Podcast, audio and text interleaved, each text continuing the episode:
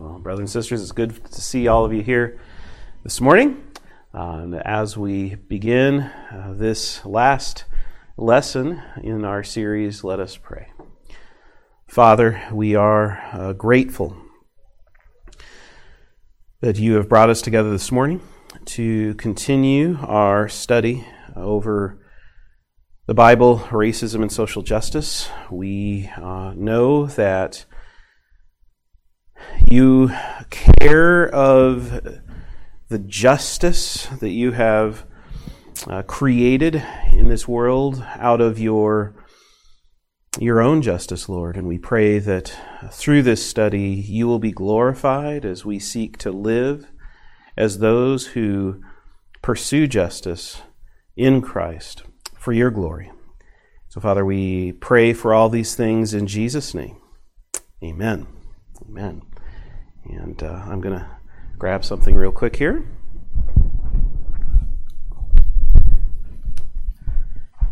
So we can continue.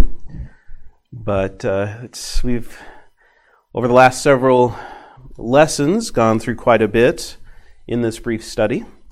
Uh, after seeking to understand justice and injustice from God's Word, we continued to consider the rise of racism and the response or the reply of social justice and the social justice movement.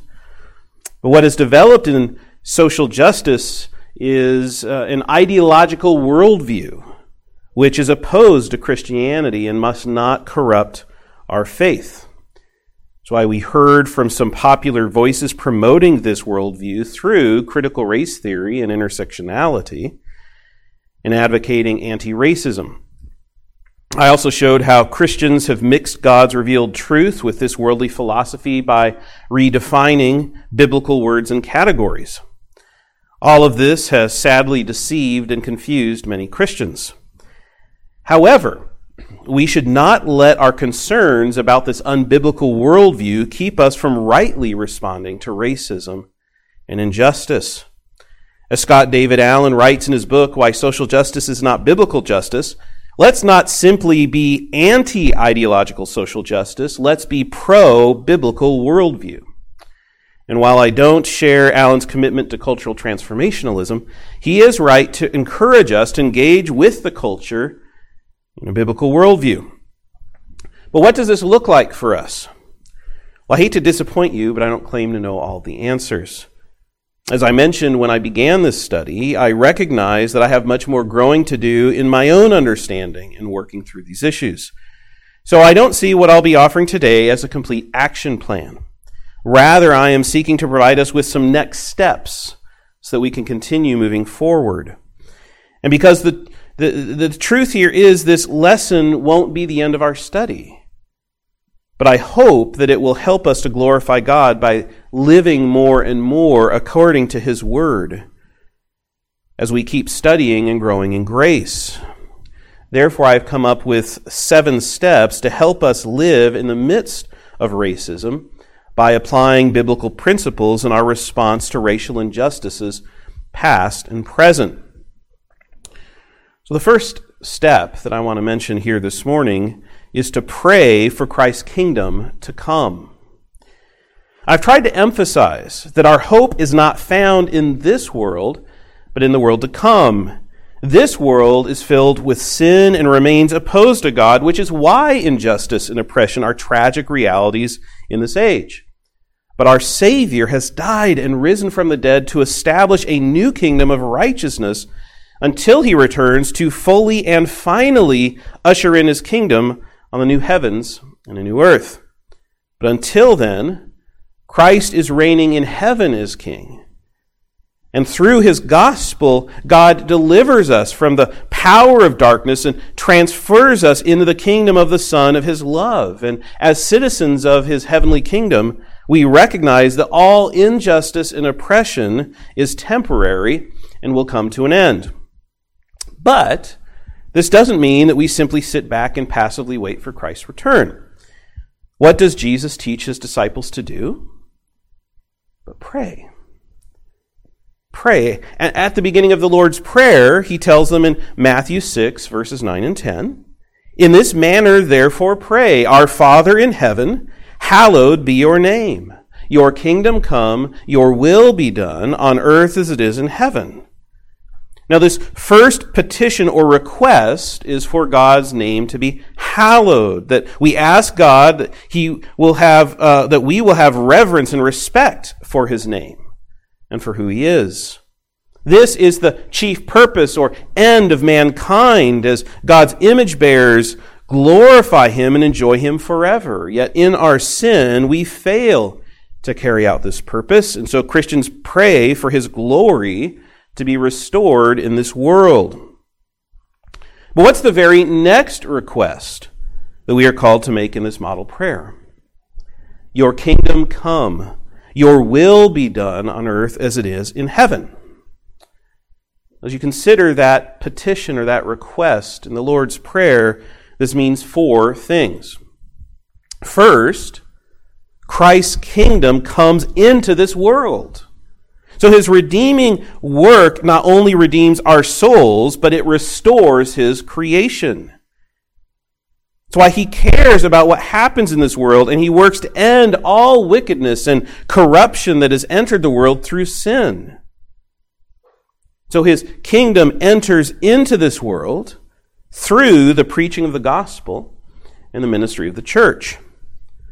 But second, we also recognize from this petition that Christ's kingdom has not yet fully come, right? Your kingdom come, your will be done on earth as it is in heaven. See, his kingdom is not of this world. But this world is currently under the dominion of Satan, who is the God of this world. And what we are praying for is for this world to receive then the kingdom of God.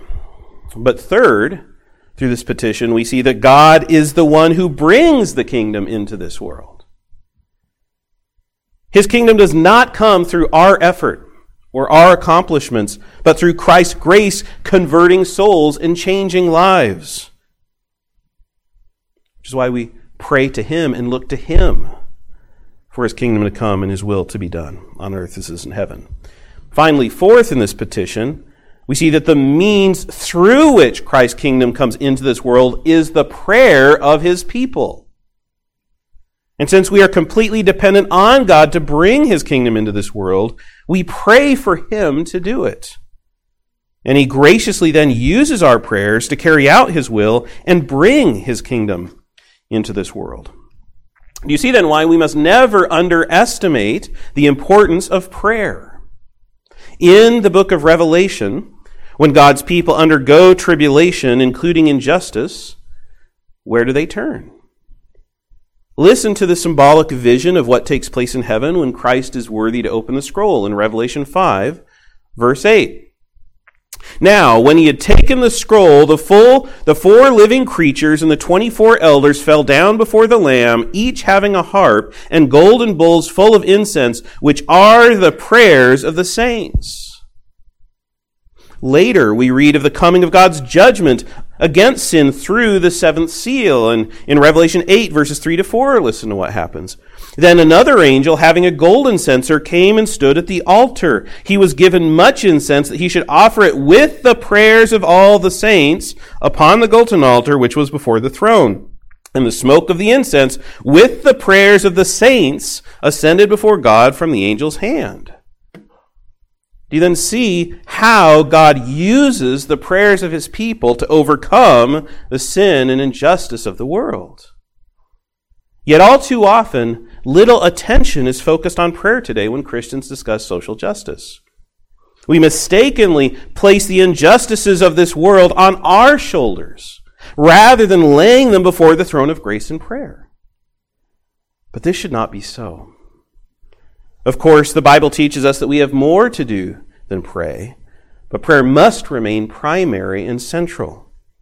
And I'm convinced that we too often and too quickly neglect prayer or even give up on prayer because we prefer to rely on ourselves rather than remain dependent upon God. You see, this world is far too sinful for us to change it.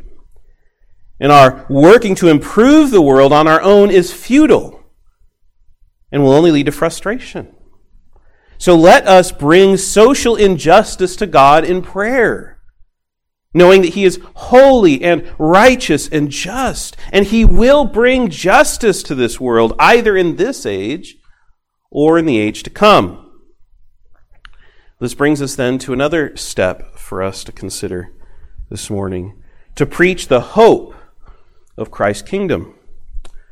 Since racism is the fruit of sinfulness, the solution to racism is the gospel of Jesus Christ. How are the various ethnic groups of the world reconciled according to Scripture? But through the cross of Christ. At the cross, we are reconciled with God and we are reconciled with one another. Again, let's remember the words from Ephesians 2, verses 14 to 16, about the division between Jew and Gentile. We read, For he himself is our peace, who has made both one, and has broken down the middle wall of separation, having abolished in his flesh the enmity, that is, the law of commandments contained in ordinances, so as to create in himself one new man from the two, thus making peace, and that he might reconcile them both to God in one body through the cross, therefore, or thereby putting to death the enmity. See, the different ethnic groups of the world are created in Christ one new man. And we become one body in Christ. So this one body of Christ may have different colored skin or melanin levels in it. But it is this diversity which makes Christ beautiful and gives God glory. So here is a question for Christians concerned with social justice. Ask yourself do you care as much for the eternal destiny of their souls as you do the earthly pursuit of justice? It would be good for us all to probe our hearts. Is our primary concern their offense against God in sin and the punishment they deserve under his wrath in hell? Or is it improving their living conditions in this world? Now, I recognize that our answer shouldn't be either or.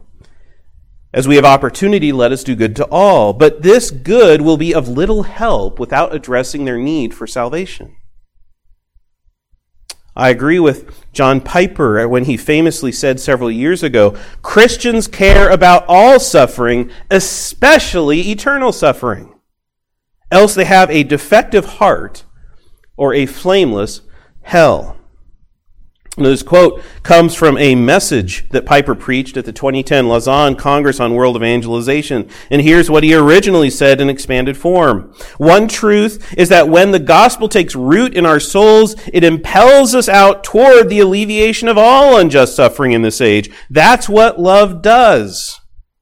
The other truth is that when the gospel takes root in our souls, it awakens us to the horrible reality of eternal suffering in hell under the wrath of a just and omnipotent God, and it impels us to rescue the perishing and to warn people to flee from the wrath to come.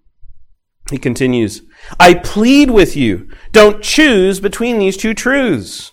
Embrace them both. It doesn't mean we all spend our time in the same way. God forbid, but it means that we let the Bible define reality and define love. Could the evangelical church say, we Christians care about all suffering, especially eternal suffering? I hope we can say that. But if we feel resistant to saying especially eternal suffering, or if we feel resistant to saying we care about all suffering in this age, then we either have a defective view of hell or a defective heart. Now, while Piper wasn't directly addressing today's social justice movement, his concern still applies. Among many Christians who pursue social justice, the proclamation of the gospel is not central in their efforts. Some even go so far as to question the adequacy of the gospel to bring racial justice in our world, since churches which have faithfully preached the gospel over the centuries were also racist or allowed racism in society. And this is sadly true. But it reveals how sinful humanity remains, even as followers of Christ who are being sanctified by His grace. It does not show us any inadequacy in the gospel. This world is not yet what it will be when Christ returns, when his salvation will be complete and all sin and corruption will be removed from the new heavens and the new earth forever. May this glorious future eternity with Christ fuel our efforts then to preach Christ so that his kingdom will come into this world through the conversion of souls in this age. This brings us then to another step to consider. Listen to our brothers and sisters in Christ as they speak of racial injustice. Now I began this series by appealing to James 1:19. So then, my beloved brethren, let every man be swift to hear, slow to speak, slow to wrath. And so in this verse we are given three commands to follow. Be swift to hear, slow to speak, and slow to wrath. May this continue to be our attitude towards our black brothers and sisters in Christ and other persons of color. But do you know what I've often seen among many Christians? On the right, there's distrust of our black brothers and sisters because they do not share our political views.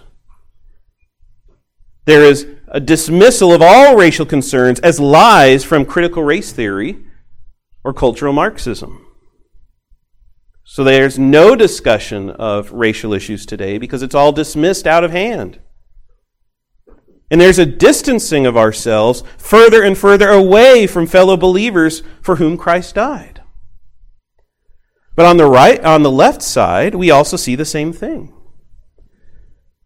They express doubt or disagreement on claims of injustice, or when, excuse me, when we express doubt or disagreement on claims of injustice and oppression, they see it as demonstrating we're racists or supporting racism. If we oppose certain social justice policies and anti racist beliefs and practices, they see us as an enemy that cannot be tolerated. And support for Donald Trump or other politically conservative candidates and causes is dismissed as not only wrong, but evil. Well, the result has been a tragic fragmentation within the body of Christ in the parties.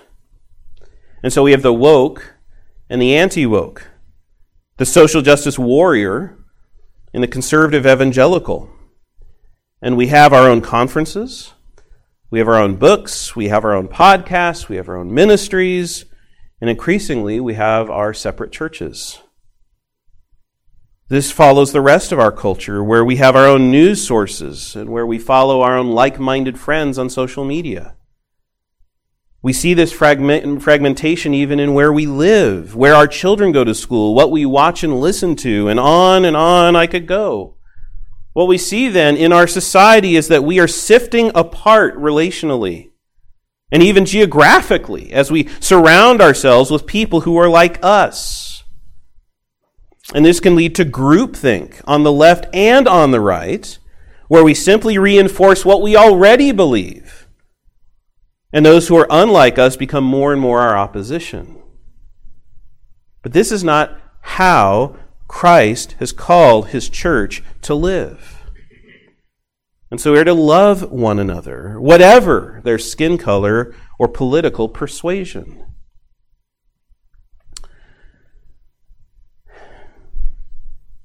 How much time have you spent listening to the perspectives and concerns of our black brothers and sisters in Christ? I admit that I've been guilty of failing to listen. But in the midst of recent controversies over the past few years, I began to hear more about the black experience in America. And I heard personal testimonies of struggles from persons of color, which led me to start reading more and more about the history of racism in our country. And the more I listened, the less I saw them as political opponents and the more I recognized them as fellow believers who were seeking to glorify Christ. Has this removed all of our differences or resolved all of my concerns? No. But I'm convinced that the key to overcoming this growing division between us is by listening to each other and by learning from one another.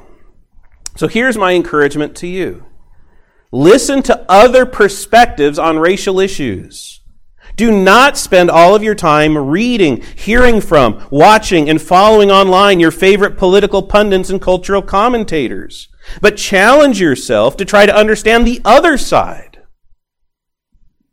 And seek to understand them well enough that, that you think you could make their case for them in a way they would agree with you and approve of. And if you'd like to know where to start, of course, let me know. I can point you to some resources which I have found helpful in my own journey so far. But additionally, let's learn more about the history of racism, both in our country and in the church.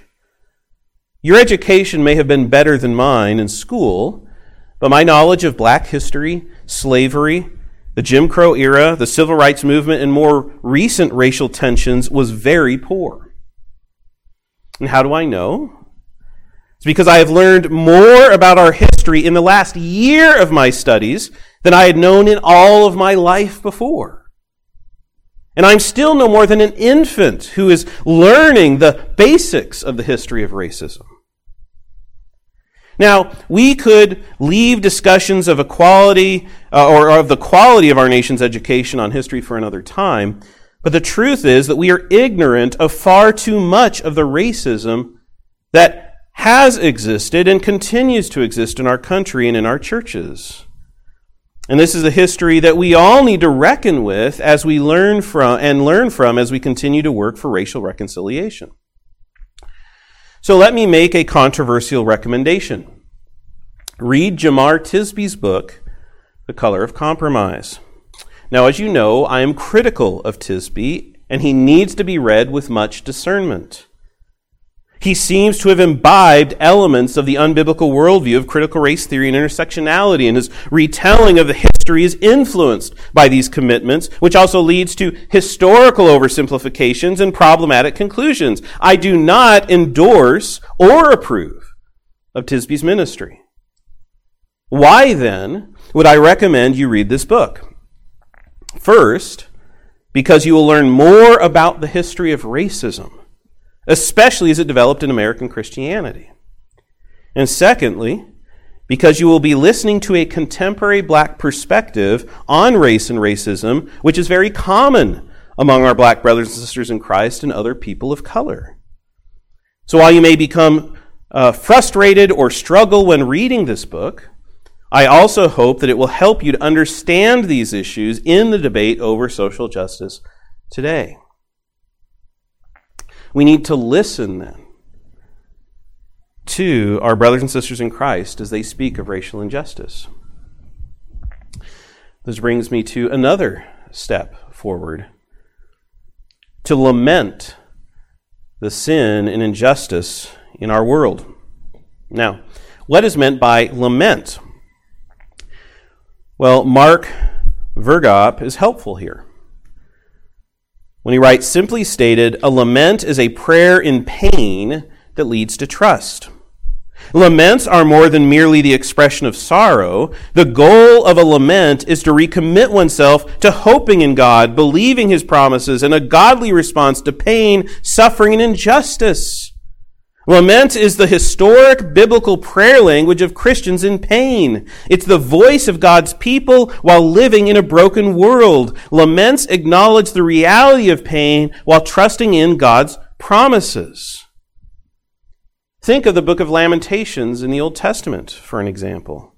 Here, the prophet Jeremiah is lamenting the destruction and death that came to God's people, Israel, when Jerusalem was destroyed under God's judgment. See, it is right and good for us to weep over the sin and injustice in our world, which is why we should lament racism. And this is why Vroegop recently wrote the book, Weep with Me How Lament Opens a Door for Racial Reconciliation.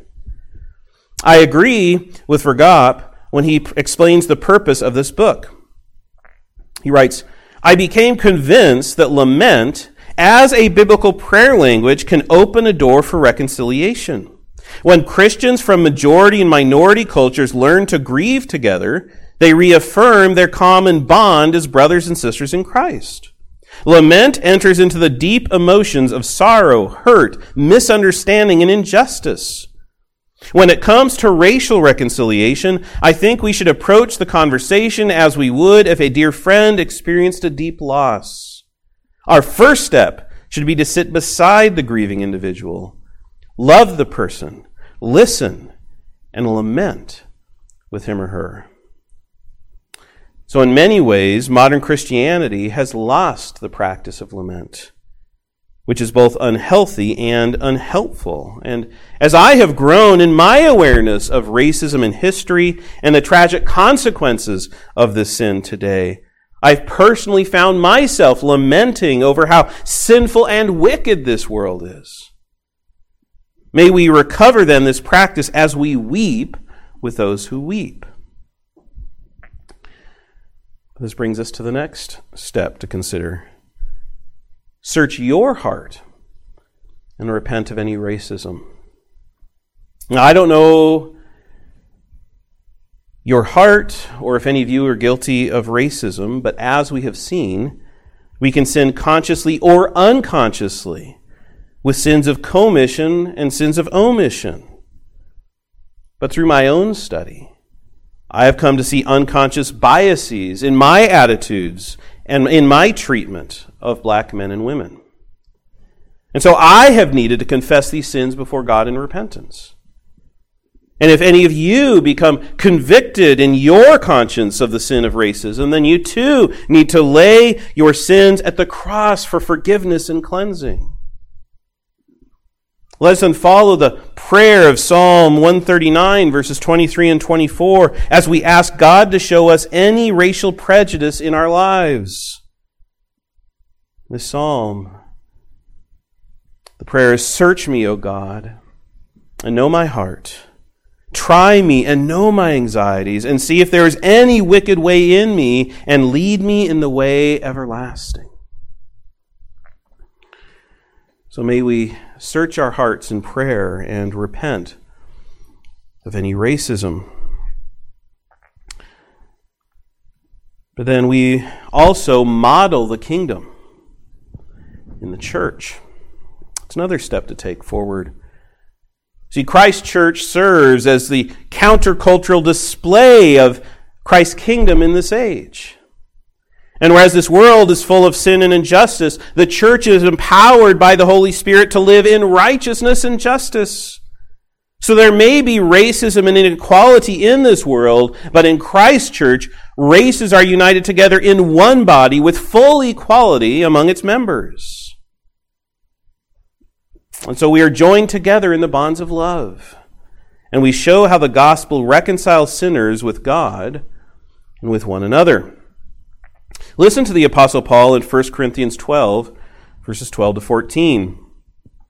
For as the body is one and has many members, but all members, all the members of that one body, being many, are one body, so also is Christ. For by one Spirit we were all baptized into one body, whether Jews or Greeks, whether slaves or free, and have all been made to drink into one Spirit. For in fact, the body is not one member, but many. Did you hear that? Whether Jews or Greeks, whether slaves or free. Now, this slavery was different than the chattel slavery of American history, which is condemned in the Bible as man stealing. Still, we thank God that this wicked practice is behind us in our nation, and we're grateful to recognize that all ethnic peoples of all social standing are equal in Christ's church. So we could update Paul to say here today, for by one Spirit we were all baptized into one body, whether black or white, whether oppressed or not, and have all been made to drink into one Spirit. But tragically, the church has not always maintained such equality, but has allowed racism and the sin of partiality to compromise our gospel witness. Because we are not sinless. And this is frequently seen, then, in our history. But at the same time, Christ continues to rule over us as he transforms us more and more into his image. And as we have already seen, what will one day be what we will one day look like as the church of Christ in the book of Revelation. Let us listen again to Revelation 7 verses 9 to 12. This glorious picture of our future together in Christ. After these things I looked, and behold, a great multitude which no one could number, of all nations, tribes, peoples, and tongues, standing before the throne and before the Lamb, clothed with white robes, with palm branches in their hands, and crying out with a loud voice, saying, Salvation belongs to our God who sits on the throne and to the Lamb. And all the angels stood around the throne, and the elders and the four living creatures, and fell on their faces before the throne and worshiped God, saying, Amen. Blessing and glory and wisdom, thanksgiving and honor and power and might be to our God forever and ever. Amen. This is the future picture of ethnic unity in Christ, which we want to preview in this age as His church. So may we pursue this diversity as a testimony to the universality of God's grace among all races. This brings us to the final step, then, of living in the midst of racism to help this world as ambassadors of the kingdom. See, God has placed us in this world at this time, in this nation, and our community for a purpose. We are ambassadors of Christ's kingdom, announcing its arrival and inviting others to join us under the love and protection of King Jesus. So I love this reminder from 2 Corinthians 5, verses 17 to 21. Therefore, if anyone is in Christ, he is a new creation. Old things have passed away. Behold, all things have become new. Now all things are of God who has reconciled us to himself through Jesus Christ and has given us the ministry of reconciliation. That is, that God was in Christ reconciling the world to himself, not imputing their trespasses to them, and has committed to us the ministry of reconciliation. Listen, now then, we are ambassadors for Christ. As though God were pleading through us, we implore you on Christ's behalf, be reconciled to God. For he made him who knew no sin to be sin for us, that we might become the righteousness of God in him. We have a great summary of who we are in Christ. And as ambassadors of Christ's kingdom, we preach this gospel of reconciliation with God, which also reconciles us with one another. And we also serve as his ambassadors through doing good works in love for our neighbors. Christ himself said that his church is called to be salt and light. Why? Matthew 5:16. Let your light so shine before men that they may see your good works and glorify your Father in heaven. So it is through our good works that the world will see the truth of the gospel and glorify God. So we come back to our vital verse in Galatians 6:10. We read, "Therefore, as we have opportunity, let us do good to all, especially to those who are of the household of faith." So there are three central truths for us to remember from this verse.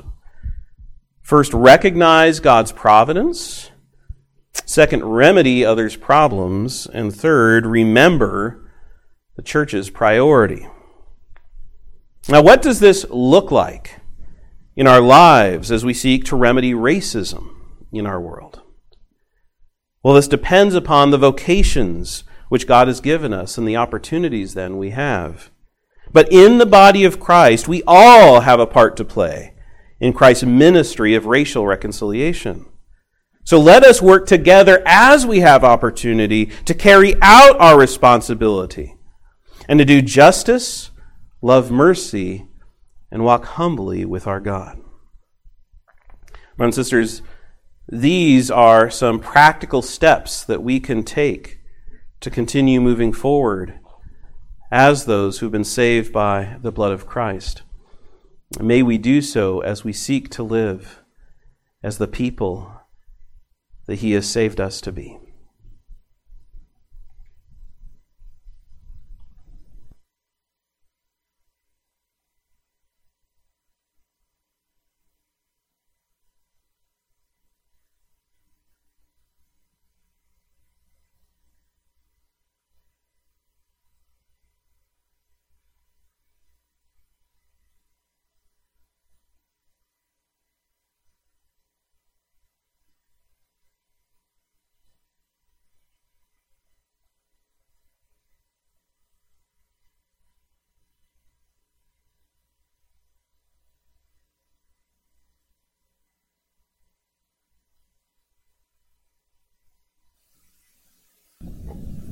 All right. Awkwardness, I know. Um, well, that's uh, nine